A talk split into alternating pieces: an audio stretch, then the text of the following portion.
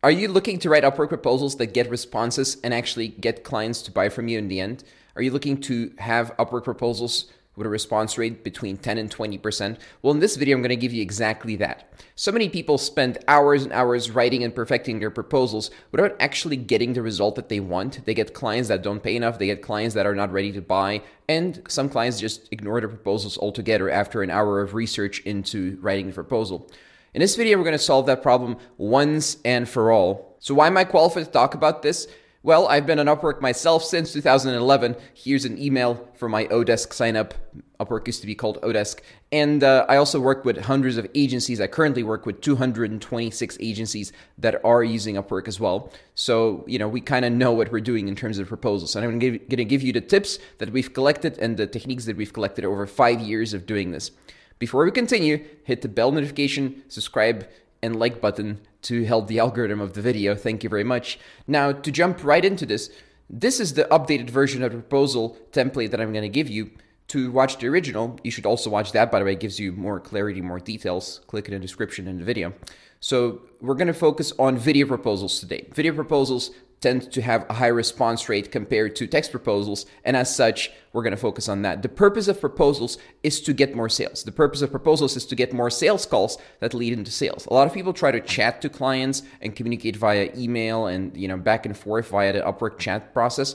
I don't recommend that. What I recommend is structuring everything, including your profile, to get people on sales calls, right? And there's a terms of service compliant way of doing this on Upwork because they changed the terms of service last year. You can no longer use booking forms where you ask for client info if you want to stay terms of service compliant. That being said, a lot of freelancers I've noticed, I don't recommend doing this, you know, Upwork doesn't want you to do this, and I don't recommend this, but a lot of freelancers still send booking links by asking for contact information. You could actually get your account suspended if you do that, so don't do that.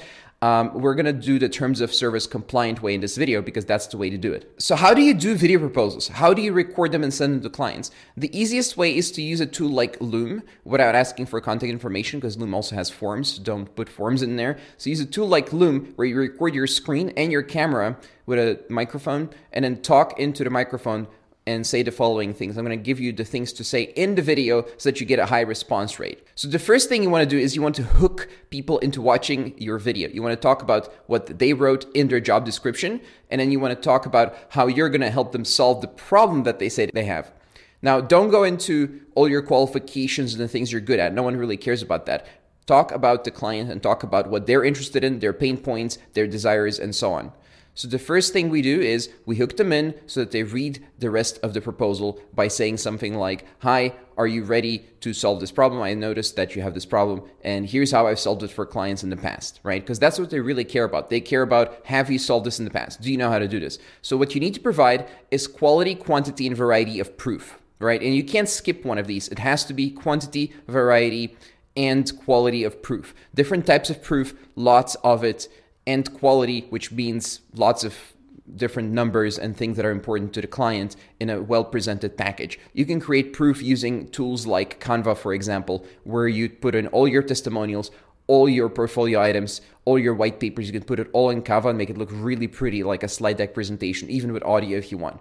So, what you need to do is you need to put as much proof in your video or alongside your video with a link in a PDF, for example, or another video for just for proof, or integrate those two videos into one single video. That's what you need to do to really get the most out of this. If you provide proof, sales is going to be easier, lead generation is going to be easier, and people are going to justifiably trust you more because you do have more proof. Yes, you do need lots of proof if you want to succeed as a freelancer or agency owner. It is a lot easier to run a business providing a service if you have lots of proof. It doesn't matter what you say you know how to do, it matters what you can prove that you promise that you can do. And then things go much smoother because the sales call is not going to be like, oh, I don't believe you. Let me talk to some other people. The sales call is going to be more like them wanting to work with you. That's the goal of this. Then you want to also talk in the video about what the things are that you're going to discuss on the call because essentially you're doing a sales call and the things you're going to discuss are the things that are going to help the client. So talk about the client and how you will help them on the call solve their issue by analyzing whatever project they're working on and giving them a step by step plan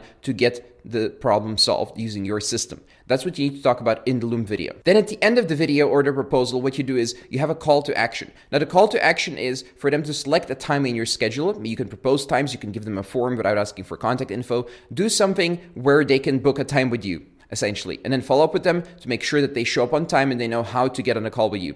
The Upwork compliant way of getting on calls is using the Upwork Zoom or the Upwork internal call booking tool that they have inbuilt into their chat. We found that Zoom works much better. So, just to summarize, here are the parts of the proposal. You need to hook them in with what they're looking for, what they're interested in, what their emotional state is, and what they're looking to solve in terms of the problem in their business and the problems that they're facing while looking for freelancers in Upwork. They need to provide the steps you're going to go through with them on a call, pitch the call. They need to provide lots and lots of proof, variety, quality, and quantity. And then you need to have a call to action. If you follow these steps in your proposals, which are very simple steps, but you know they require a lot of work because you need to gather all that proof from your existing clients, then you'll see a huge uptick and you're going to have a response rate between 10 and 20%.